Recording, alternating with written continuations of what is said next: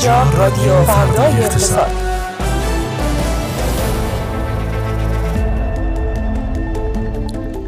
روزتون بخیر. در این ساعت به صورت زنده با شماییم از تهران خیابان الوند استودیوی فردای اقتصاد با رادیو فردای اقتصاد. خوش آمدید خانم ها آقایان. فردای اقتصاد امروز رو با من علی تسلیمی و من فاطمه رجبی. شنونده باشید.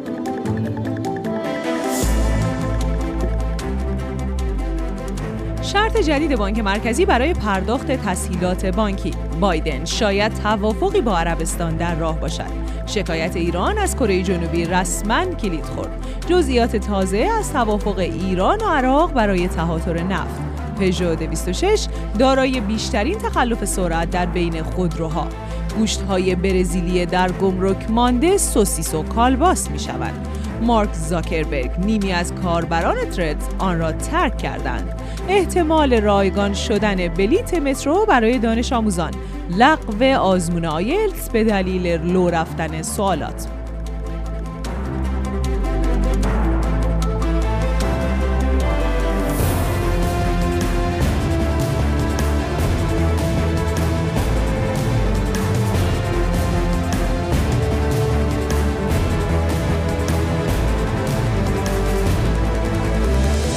نبز زربان اقتصاد شنیده نیست. در رادیو فردای اقتصاد.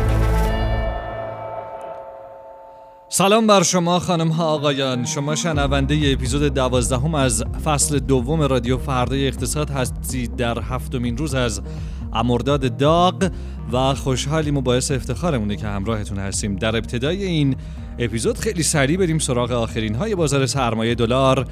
طلا و بازارهای پولی دیگه. آقا سروش سلام. سلام خیلی مخلصم. خب جوندار میگه حرف بزنم چشم. شنیدی؟ اه، آره؟ میشنم من میشنوم دیگه یه جوری تلپاتی؟ داریم با. آره. در مورد بازار سرمایه بخوام حرف بزنم. امروز می‌خوام در مورد یه فرصت سوزی تو بازار صحبت کنیم. فرصت سوزی که معمولا یعنی معمولانی که میگن برمیگرده به سابقه تاریخی بازار که توی تیر ماه و مرداد ماه ما اغلب شاهد روزهای خوبی هستیم توی بازار به خصوص توی تیر ماه. بعد از اینکه حالا صورتهای مالی منتشر شده مجامع برگزار شده حالا بله. مجامع معمولا با خبرهای خوبی اغلب همراهن و هیئت مدیره حالا از طرحهای توسعه و برنامه‌های شرکت میگن. ولی الان به خاطر اتفاقایی که افتاده بازار حالش خوب نیست دیگه. امروز هم دیدیم یه بازار کمجون خیلی کم نوسانی که اولش یه کوچولو مثبت شد بعدش فورا فروشنده ها برگشتن و حالا خیلی هم کاهش سنگین نیست. اما نشون میده که بازار خیلی تمایلی واسه حرکت جدی نداره چه به سمت بالا چه به سمت پایین. این اتفاق یه جورایی باعث شده انگار یه فرصت طلایی که هر سال توی بازار سرمایه اتفاق میافتاد الان داره میسوزه این فرصته و خب این در حالیه که خیلی از کارشناسای بازار داره حتی میسوزه که آقای بهرامی نصفش که سوخت نصفش دیگه. سوخته دیگه بیشتر آخه. بستگی داره ببینیم که مرداد آره چقدر حالا این اتفاق این رونده می‌تونه ادامه دار باشه ولی خب- حالا شاید در ادامه بتونه تاثیر همون خودشو بذاره می‌خواستم بگم بازار این پتانسیل همیشه داره هر بازاری خب که آره، یعنی و ما. می‌تونیم بگیم این پتانسیل رو داره که حتی اتفاقاتی که در تیر ماه افتاد رو هم جبران بکنه ظرف مثلا خب 20 روز خیلی- باقی مونده از مرداد اتفاقایی. که افتاده نه قطعا نه. چون الان تقریبا از 17 اردیبهشت ماه یه نمونه بخوایم بگیم که الان تو فضای مجازی خیلی همین چند میشه گفت نیم ساعت پیش داشتن در موردش خیلی حرف می‌زدن. اینه که خود نم نماد خودرو که خب بازار خیلی همیشه بهش چش داره اه، 54 درصد 45 درصد عذرخواهی می‌کنم 45 درصد ریخته قیمتی از 17 اردیبهشت. از 17 هم. خب 45 درصد ریخته. تو شما فرض کن 50 درصد یه سهم بریزه باید 100 درصد برگرده که اون 50 درصد جبران شه بله. و خب خیلی یه جوری دور از واقعیت اگه بگیم تو مرداد ماه اتفاق میفته اما نمیشه گفت بی تاثیر خواهد بود. به هر حال خیلی از کارشناسا حالا طبق همین نظرسنجی هم که اخیرا توی فرد اقتصاد انجام شد و برای شاخص اطمینانی که هر ماه انجام میدیم اکثر مدیران دارایی معتقدن که بازار ارزنده است. نمادها در محدوده های قیمتی ارزنده یعنی شرکت ها چشم انداز خوبی دارن. ولی فعلا به خاطر اتفاقایی که توی هر روز تقریبا در موردش صحبت کردیم حال بازار خوب نیست. ارزش معاملات یکی از میشه گفت سنجه های کاملا مشخصی که داره نشون میده.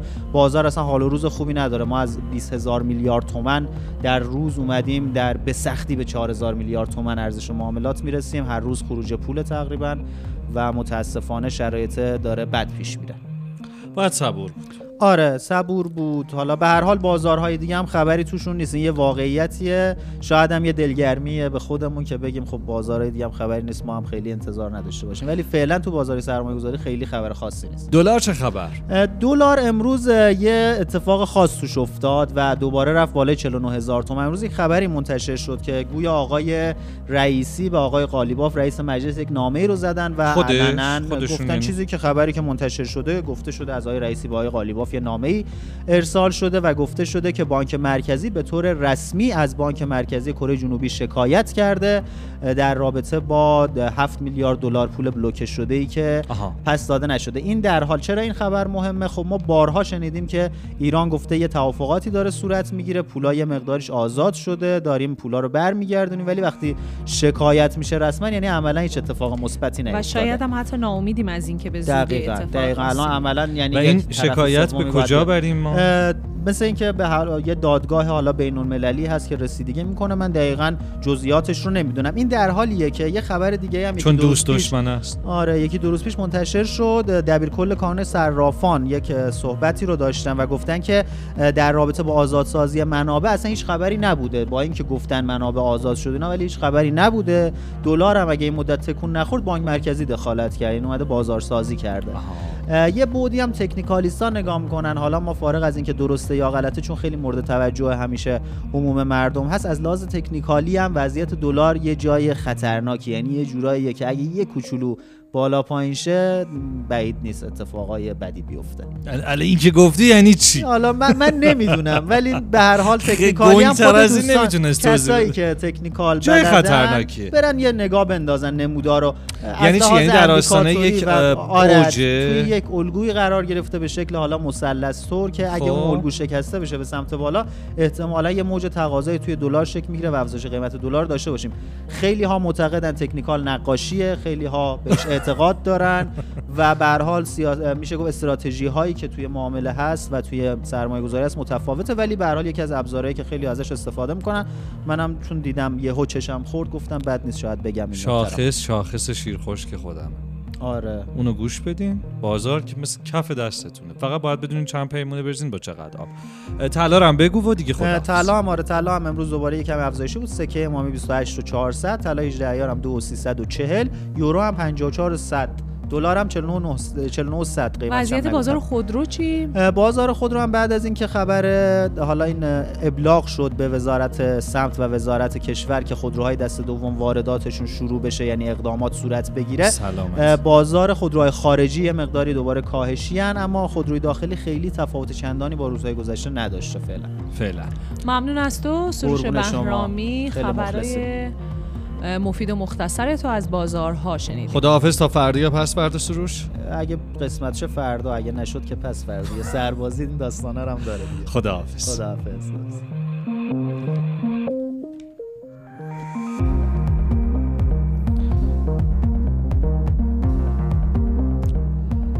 بریم ببینیم چه خبره با فاطمه رجبی.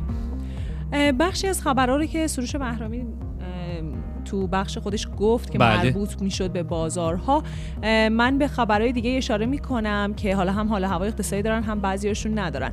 یه شرط جدیدی بانک مرکزی برای پرداخت تسهیلات بانکی گذاشته و گفته که اعطای هر گونه تسهیلات ام از ارزی و ریالی قبل از گرفتن شماره پیگیری از سامانه سماد ممنوعه و به روزرسانی مانده و وضعیت بدهی اشخاص باید به صورت آنلاین به سامانه سماد اعلام بشه. آها. یعنی اینکه قراره که از این بعد دریافت وام ها چه ارزی چه ریالی تا اندازی زیادی شفاف بشه اعتبار سنجی ها خیلی دقیق بشه. بالاخره خبریه که بانک مرکزی اعلام کرده. همچنین یه اضافه ای هم به این زده شده و گفته که کمیته رسیدگی به تخلفات پولی و ارزی تشکیل شده و با صرافی های متخلف برخورد قاطع می‌کنیم. خبر دیگه اینه که رئیس هیئت مدیره اتحادیه صادرکننده های فراورده های نفت و گاز و پتروشیمی یه سری جزئیاتی داده از تهاتر ایران و عراق سر اون طلبایی که ایران از عراق داره. بله بله. بابت صادرات گاز و برق. بود نفت بهمون بدن دیگه. دقیقا همین جزئیات رو اعلام کرده. جزئیات بامزه ای داره. ایشون گفته که مقرر شده که روزانه سی هزار بشکه نفت فوق سنگین و حدود هفتاد هزار بشکه هم نفت کوره بگیریم. در مجموع روزانه روزانه 100 هزار بشکه نفت می‌گیریم که این بخشی از طلب روزانه ما رو پوشش میده.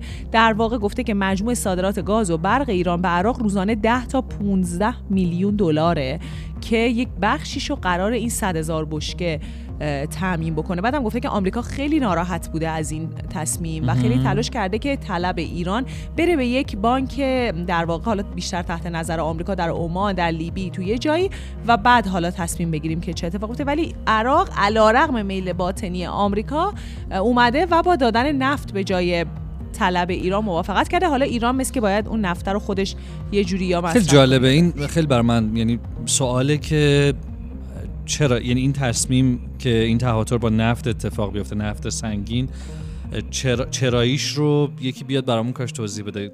اگر بچه های خودمون بتونن که عالی میشه.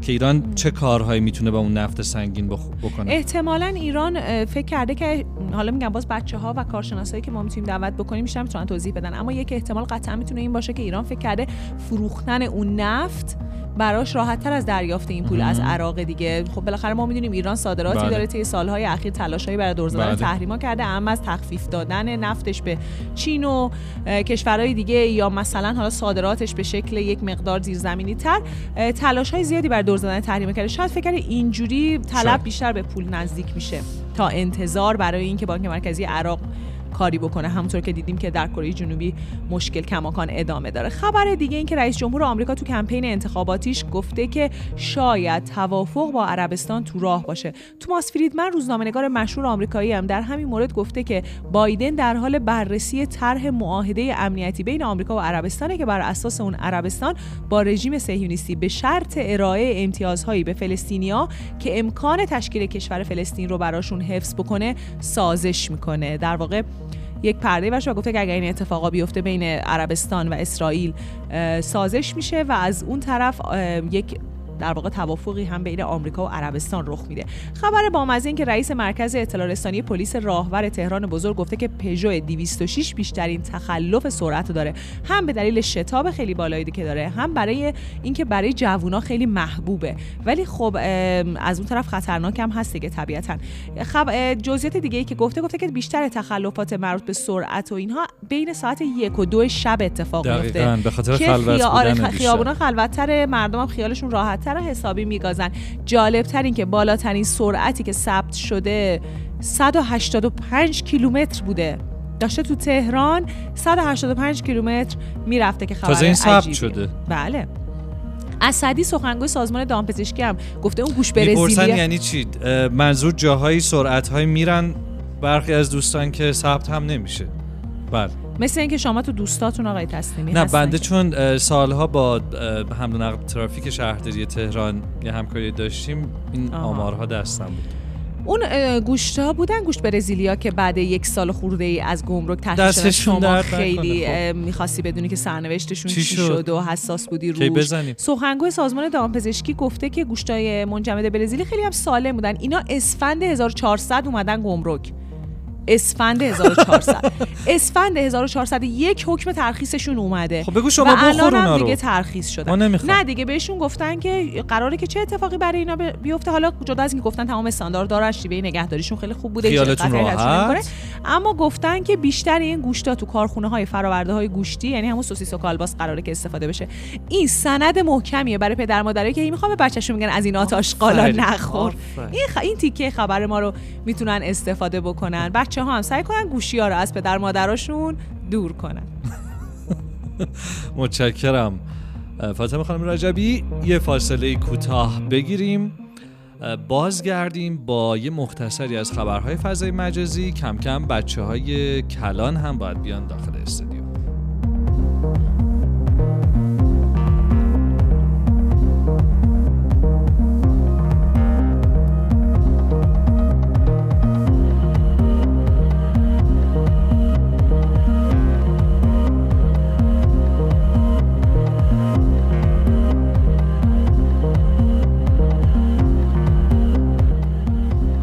فاطمه خیلی سریع بریم.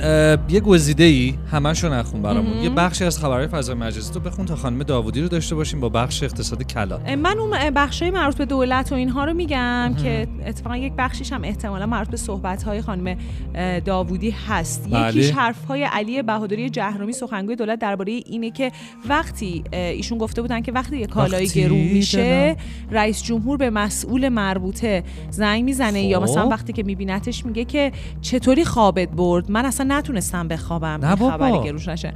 خیلی از کاربرای شبکه اجتماعی روی این حرف سخنگوی دولت خیلی مانور دادن بیشتر شوخی کردن. از جمله آقای داوود سوری که معرف حضور هممون هست توییت کردن که لابد رئیس جمهور نزدیک دو ساله که نخوابیده. همون منم داشتم به خیلی همین ما نگران. سلامتی رئیس جمهور هستیم. و می‌دونین که آسیب های جدی داره کم خوابی تا این حد. بله اتفاقا خیلی هم به همین مسائل میگن. خیلی ها در بهش خندیدن و خیلی در واقع به این حرف و اینکه خب با توجه به این حجم گرونی گرونی تو ایران اتفاقی نیست که یهویی مثلا بیفته. یه شب و دو یه شب, و یه قلم دو قلم و. یه تومن دو تومن نیست ماشاءالله. آره موضوع خیلی بیشتر باز از هم شما. رو ارجاع میدم به شیر خشک. بفرم یه دو... من یه مدال ندیم. گفت- شیر خشک بدیم.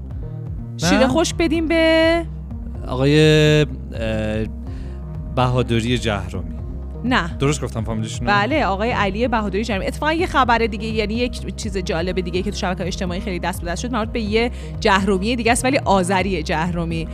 وزیر سابق ارتباطات گفتن که برای بهبود کیفیت اینترنت لازم نیست کارگروه تشکیل بدید بلکه باید بعضی از این کارگروه های جدید و تاسیس که با هدف فیلترینگ را افتادن رو فقط مخ... منحل بکنین. این توییت هم خیلی دست به دست شد خیلی روش حرف مهم. گفتن که چقدر کارگروه ها خودشون می‌تونن خلاف اون هدفی که دنبال می‌کنن در نهایت عمل بکنن. بله. اشاره می‌کنم به صحبت های رئیس کل بانک مرکزی که تو شبکه های اجتماعی خیلی باستاب پیدا کرد. ایشون گفتن که حالا بخش های مختلف صحبت هاشون خیلی باستاب داشت. اما یه بخشیش این بود که بعضی از آمارای اقتصادی ممکنه به دلیل محدودیت و ملاحظات امنیتی اصلا ضروری نباشه که به صورت عمومی منتشر بشه. اصلا این نگاه به مسئله انتشار آمارم خیلی جالب بود و خیلی مورد توجه قرار گرفت. بعد ایشون یه جای دیگه هم صحبتایی کردن که اتفاقا به, همین موضوع مربوطه و گفتن که در مورد وقفه آمار مربوط به تحولات بازار مسکن هم به دلیل اختلاف بر سر صحت و اعتبار منابع آماری لازم بود که یه مدتی آمار پخش نشه آمار منتشر لازم نشه. بوده دیگه. آره اصلا چه, و- چه معنی داره مردم یه چیزایی رو بدونن. بدونه آره. اصلا یه ضرب المثل انگلیسیه. میگه زیاد دونستن خطرناکه. ضرب المثل انگلیسیه. بله. انگلیسیش هم می‌تونی بگی شما. در حال حاضر خیر. عالی شد.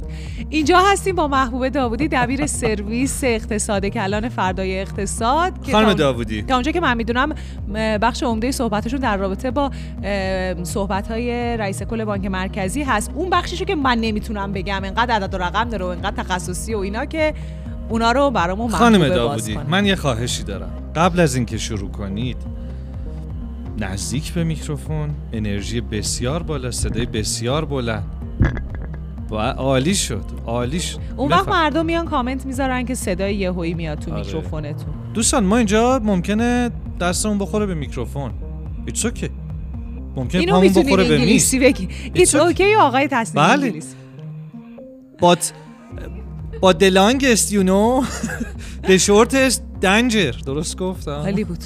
خانم داوودی عزیز کجای صحبت های رئیس کل بانک مرکزی؟ جای پرداختن داره ما می‌تونیم بازش کنیم. اصلا جای پرداختن داره؟ بله بله به نظر من. اتفاقا خیلی مهمه.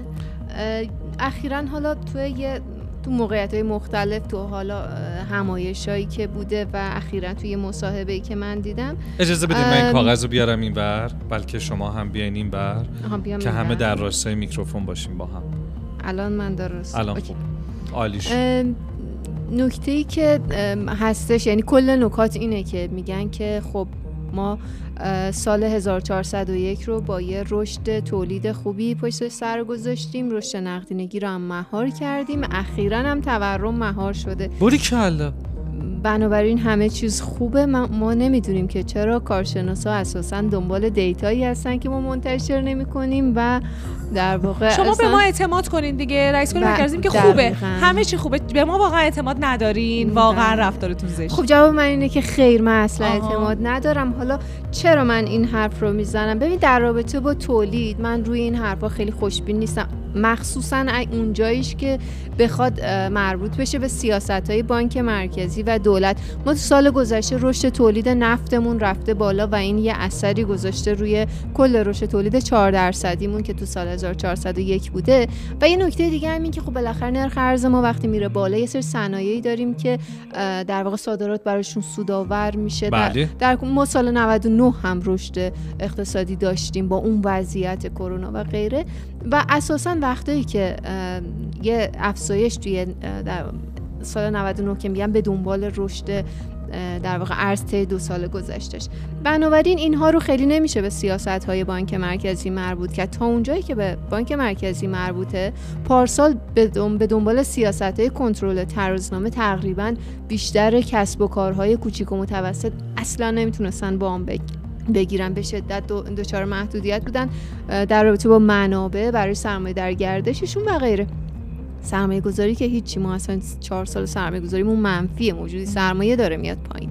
بنابراین وقتی تو کشوری موجود سرمایه داره میاد پایین و کسب و کارهای به خصوص کوچیک و متوسط اصلا دسترسی به منابع مالی ندارن به هیچ وجه قابل پذیرش نیست که یه رئیس بانک مرکزی بیاد بگه ما رشد اقتصادی داشتیم و خیلی این از رشد. اقتصادیش. این از رشد اقتصادی. و البته می‌خوام بگم همچنان این وضعیت ادامه داره. امسال حتی اوضاع بدتر میشه و بانک مرکزی یک جایی مجبور میشه فرمون عوض کنه که به این فرمون عوض کردن هم می‌پرسه. مسئله دوم این که تورم ما خب تورم رو آوردیم پای ببین ما تورممون تورم بانک مرکزی توی خرداد ماه حدود 54 درصد شد و این رقم تو فروردین ماه همونطور که حالا چند بارم گفتیم رکورد 79 ساله رو زده بود. یعنی رسیده بود به نزدیک 70 درصد که ما بعد از جنگ جهانی دوم مثلا نداشتیم. همچین تورم نقطه به نقطه. بنابراین ما وضعیت تورممون که خوب نبود. کاهش خوردادم برمیگرده به این که ما پارسال خورداد و اردی بهش اون اصلاح قیمتی رو داشتیم حذف ارز 4200 رو داشتیم. یه افزایش سطح تو قیمت ها داشتیم که این افزایش سطح و امسال تو نقطه به نقطه که رد کردیم 10 درصد تورم کاهش پیدا کرد. بنابراین یه 10 درصد از تورم اساسا باید از اون اول می‌دادیم به اون قصه حذف ارز حذف ارز 4200 که نمی‌تونیم بندازیمش تقصیر نه دولت نه بانک مرکزی. بن... ولی بقیهش داریم در مورد یه تورم 50 درصدی حرف می‌زنیم. در مورد یه بحران ارزی توی نیمه دوم سال 1401 حرف می‌زنیم که اصلا جای افتخار نداره و نمی‌تونیم بگیم که سیاستی بانک مرکزی انجام یعنی اتخاذ کرده که کمکی کرده. این رو هم یادمون باشه. اگرچه واقعا بانک مرکزی تو کنترل نقدینگی با فشاری که داشت به بخش خصوصی می آورد و وامدهی رو محدود کرده بود محدود شده بود. از اون ور رشد پایه پولی خیلی باز بود و چرا این اتفاق داشت میافتاد اولا یادمون باشه که تو این تورم شیش ماهه دوم پارسال چرا اتفاق افتاد؟ ما تو شیش ماهه اولش خروج سنگین سرمایه رو داشتیم یعنی داشتیم ارز از دست می‌دادیم و اون شیش ماه هنوز نه بحران اجتماعی به وجود اومده بود نه اتفاق دیگه بنابراین یه سری اتفاقات تو خود دولت بود که این نااطمینانی رو به مردم می‌داد که خروج سرمایه داشتن می‌کردن. این قبل از بحران اجتماعی و هر اتفاق دیگه ای بود. مسئله دوم این که از تیر ماه رشد پای پولی رفت بالا. و این سه ماه قبل از بحران ارزی بود. اینو برای چی دارم میگم؟ خیلی ها معتقدن که این اتفاقاتی که تو تورم و اینا افتاد به خاطر حالا بحران اجتماعی بود و بعدش که تقاضای ارز رفت بالا و حتی اگه رشد پای پولی رفته بالا به خاطر اون ارزیه که در نتیجه بحران اجتماعی رفته بالا. خیر اینجوری نیست. ما قبل از این بحران داشتیم ارز دست می‌دادیم. از تیر ماه رشد پای پولیمون سعودی شد. از مهر ماه سرعت رشدش خیلی زیاد شد. از مهر اینا همش قبل از بحران ارزی بنابراین به این در واقع اصلا نمیشه خیلی مرتبطش کرد تورم رو و کاملا در نتیجه بی تاثیر نبوده قطعا ولی نه بی تاثیر نبوده ولی بله. ببین بحران اجتماعی می‌تونه وقتی که شرایط مهیاس وقتی شما یه آتیش زیر خاکستری داری یه باد بزنه اون آتیش رو بلند بکنه. ولی اون آتیش زیر خاکستر رو که نمی‌تونه ایجاد بکنه. اگه آتیشی نبوده باشه که اساس این آتیشه چیه؟ اون حجم پولیه که شما منتشر کردی اون سیاست های ارزی و هنوز هم داری منتشر سیاست های خارجیه ولی سیاست های خارجی که داره منجر میشه به خروج سرمایه بنابراین مجموعه اینها همش در اختیار دولت و بانک این هم از بخش تورم که خیلی حالا نکته مدال داره می‌رسه به کسش. بله. و در واقع مسئله آخر این که حالا میگن که okay یه رشد پایه پولی داشتیم یه رکوردی هم زده پنج ماه هم هست دیگه آمار نمیدن. چهار ماه که دیگه آمار نمیدن. و خب از جز اون آماریه که ما لازم نداریم بدونیم. و رشد نقدینگی رو ولی چون کاهش بده کرده تا آخر خورداد ما داریم. حالا نکته اینه که آیا, وضعیت خطرناکی نه ببین اون رشد پایه پولی از کجا داشته می اومده اینا به بخش خصوصی نمیذاشتن وام داده بشه. ولی بله. ما یه دولتی داشتیم که به در واقع به طرق مختلف فشار می آورده به منابع شبکه بانکی. البته شبکه بانکی به خاطر فسادی که در داخلش هست خودش دچار ناترازی در واقع مسئله نقشبندگی بوده. ولی دولت هم فشار آورده. حالا مسئله تامین ارزی که وجود داشته که حالا تو گزارشات بانک مرکزی هست. خریدای تضمینی گندم غیر از تسهیلات تکلیفی همه اینا منجر شده بوده به یه ناترازی که همش باید از در واقع چک نهایی رو باید بانک مرکزی میکشیده. حالا رسیدیم به این که اون رکورد زده نقدینگی رو شما با کنترل ترزنامه به زور آوردی پایین. تهش قراره چی بشه؟ تهش قراره شما انقدر فشار داری میاری به بخش در واقع واقعی انقدر وام اونجا نمی‌تونی اتا بکنی که یه جایی باید دست برداری از این سیاست و کل اون پای پولی رو بیاری تخلیه کنی تبدیل کنی به نقدینگی بنابراین به دنبال اون بحث جلسه سری قبلیمون که گفتیم نرخ ارز وضعیت بدی داره واقعا تو بخش پولی هم وضعیت خوب نیست و واقعا با این, با این جور سیاست های آزمایشگاهی نمیشه این وضعیت رو کمک سختی انگار داریم. اگر واقعا برنگردیم به خط و مسیری که روشنه و بانک مرکزی. یه بدی که وجود داره اینه که بانک مرکزی یه سر سیاستهایی رو داره. اوکی میگم تو 20 ثانیه جمع یه سیاست هایی رو داره و یه کارشناسایی رو داره که مدام جمع می‌کنه تا ازش حمایت کنن که این سیاست درسته. انگار که قرار نیست زمستونی بیاد. متشکرم. خانم داوودی. به نظرم بعدش بعد هر کدوم از مسئولا هر حرفی زد محبوب داوودی رو میشونیم بله. اینجا قشنگ بررسی کنه. مدال رو امروز دادیم به رئیس کل بانک مرکزی. شیرخشک رو به بسته شیرخشک که ارزون هم نیست. فکر نکنن این توهین آمیزه یا تیکس یا هیچی. ما جایزه میدیم دیگه. شیرخشک رو بدین به من اگر دوست نداشتین من نیاز دارم. به آقای بهادری جهرامی متشکرم خانم داوودی. خدا نگهدار. بریم داشته باشیم. یه فاصله کوتاه رو.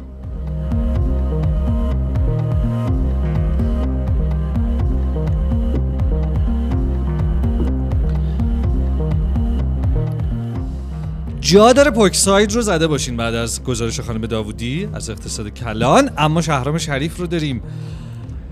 با, بحث دنبالدار توییتر مرحوم. سریال توییتر. توییتر مرحوم. سلام علیکم. یه حالا در مورد واقعا توییتر که واقعا فکر کنم دیگه کمتر کسی که من چهارشنبه نبودم نشد تو عزاداری دست جمعی اون برای توییتر شرکت شد. بکنم. ولی امروز آقای پول کروگمن برنده نوبل اقتصادی یادداشتی رو توی که می‌دونید که توی نیویورک تایمز از ستون می‌نویسه. خیلی آدم جذاب و بامزه هم هست. بامزه هم حرف می‌زنه. با مزم می نویسه یه مقاله رو نوشته توی نیویورک تایمز به موضوع ایلان ماسک و این تغییر برند اشاره کرده. حالا مقالهش خیلی مقاله مفصل و طولانی هستش ولی مقاله یک تیکه رو بهتون میگم که از این شروع می‌کنه که من خودم یه جور التهاب مفصلی دارم. از قرص استامینیفون استفاده می‌کنم. خیلی از مردم میرن از قرصایی استفاده می‌کنن که اسمای عجیب غریبی داره و فکر می‌کنن که براش پول بیشتری هم میدن در حالی که این استامونیفون همون کارکردی رو داره که در واقع یا این برندهای مشهور تری که حالا مشهور شدن الکی مشهور نشدن به خاطر اعتماد مردمه و اعتماد مثلا اون جامعه و متخصصان سلامت بهشون بوده که یه همچین شهرتی رو به دست آوردن. و بعد میگه که این نام های تجاری نشون دهنده وفاداری مشتریه. وفاداری مشتری هم به راحتی به دست نیومده و بله. نباید به سرعت تغییر بکنه.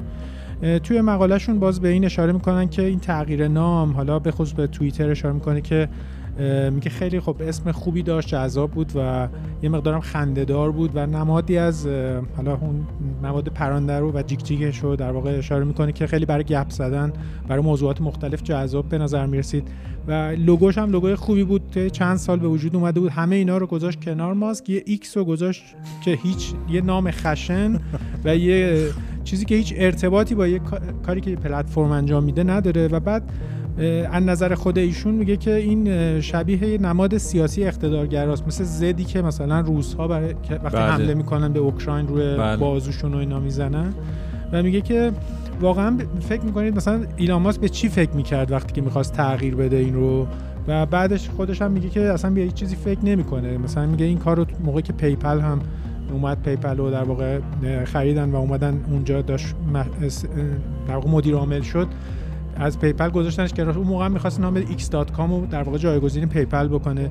چون همه فکر می‌کردن که این نام x نام خوبی نیست. برای سایت های خاصی به کار میره و در واقع به نظر می‌رسید که اون نام مناسبی نیست. و حالا باز در مورد ایلان ماسک میگه که به نظر میاد دچار یه سندروم tech bro ئه که یه ترکیب عجیب غریبی از غرور و تئوری توطئه که توی مجموعه اجتماعی شبیه به ایلان ماسک یعنی میلیاردرهای شبیه به اون خیلی مشهوره. و در نهایت این در واقع مقاله به این می‌رسه که حالا چه, چه میشه در مورد توییتر به نظرش. و میگه که به رغم اینکه حالا مثلا این اتفاقات در مورد توییتر افتاده شبکه های اجتماعی مثل مثلا ارزهای بین المللی خیلی در واقع عمر زیادی می‌کنن به راحتی از بین نمیرن. و تصمیمات نادرست زیادی لازمه تا از بین برن. البته میگه که آقای ماسک داره روی این موضوع کار می‌کنه. یعنی به نحوی ایشون پیش بینی کرده ممکنه توییتر می‌کنه آقای ماسک. زورش بچربه همچنان کمه ولی داره خوب پیش میره. جالبه. واقعا عجیبه. آدم فکر می‌کنه مثلا فقط برای فیلم هاست که یک رئیسی میره یک جایی یه سری تصمیم های عجیب غریب می‌گیره. میگه بابا تو دنیای واقعی که این کارا رو نمی‌کنن. آدم ها هیئت مدیره داره چهار تا تصمیم گیر داره سهامدار داره. نمی‌کنن. ولی مسکه می‌کنه. آره وقتی صاحبش باشن ظاهرا می‌تونن انجام بدن. مال خودشونه دیگه می‌تونه. می‌تونه. شما هم می‌تونی الان اسم برنامهتون عوض کن. این همه سال در این مورد- گیسمون سفید شده. در این مورد ما هم خوردیم نون گندم هم دیدیم دست مردم. ممنونم شهرام جان. مرسی از شما. باید خداحافظی می‌کنیم.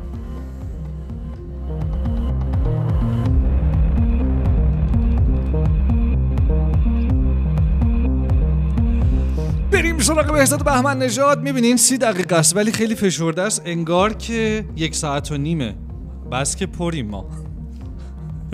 اینجا هستیم با بهزاد با مرور سرمقاله های اکونومیست به درد بخوراش سلام. سلام. عصر شنبهتون بخیر.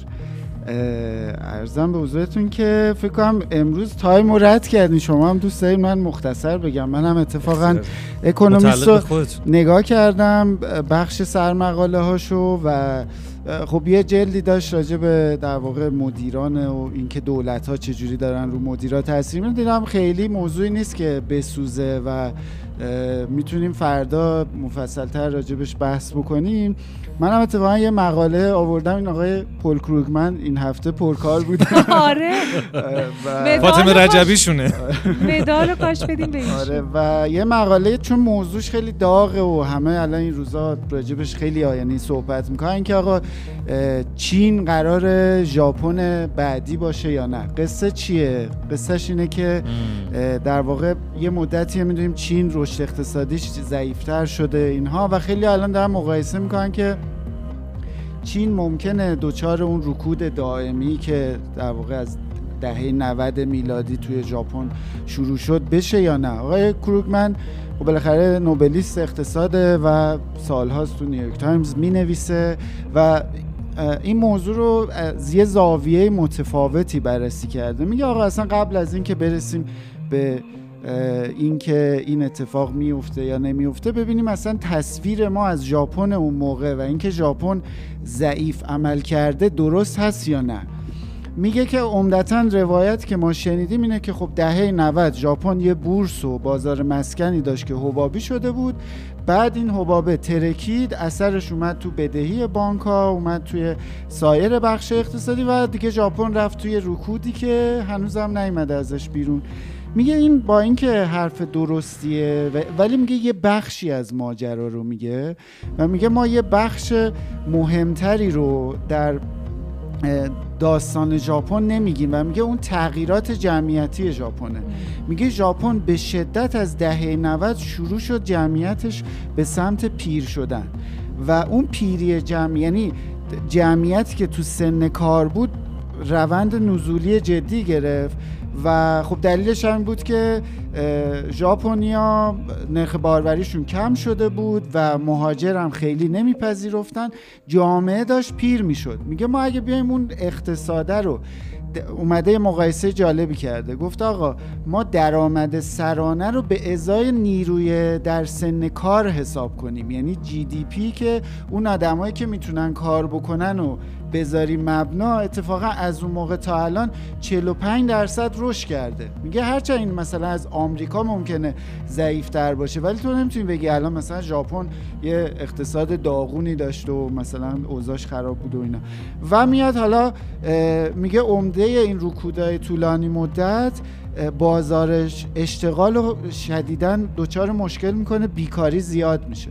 باز این هم توی نمودار نشون میده که بیکاره جوان ژاپن بعد از یه مدت که رشد کرده دوباره برگشته به سطوح نرمال. این در حالی که مثلا تو چین افزایشش خیلی معنا داره. بنابراین میگه که اگر فکر کردید که در واقع ژاپن یه جامعه بوده که خیلی چی میگن؟ مثلا جامعه بیحال و بدون چابکی بوده حتما دارید اشتباه می‌کنید. ژاپن تونسته این فضا رو اتفاقا خوب پیش ببره. اما چین؟ ولی میگه چین خب یه سری شباهت های واضحی داره با دهه 90 ژاپن و میگه که مثل اینکه اقتصادش خیلی نامتوازن رشد کرده بخش مسکنش بیش از اندازه متورم شده و اتفاقا دچار همون مسئله پیری جمعیت هست چین به شدت دچار این مشکل هست. ولی میگه دو تا تفاوت اصلی داره. یه تفاوتش اینه که میگه برخلاف ژاپن که اون موقع لبه علم بود اوج در واقع تکنولوژی بود چین میگه تو خیلی از جبهه ها خیلی فاصله داره و میگه اتفاقا این ممکنه که یه ظرفیت رشدی تو چین ایجاد کنه از جانب تقویت بهرهوری. ولی میگه تفاوت دوم که خیلی مهمتره و حالا جمعبندی کروگمن اینه که چین مثل ژاپن نخواهد شد اگه قرار باشه باشه حتما بدتر خواهد شد. و قصه ای که میگه میگه که آقا این چین ممکنه که الان بیفته تو تله یه چیزی تو اقتصاد هست درآمد متوسط. میگه اقتصادا وقتی از دوره فقر شروع می‌کنن به رشد تا یه جای خیلی خوب پیش میرن می‌رسن به درآمد متوسط انگار اونجا قفل میشن و دیگه نمی‌تونن بیان بالا. و میگه این ریسک راجع به چین وجود داره که بیفته تو این تله.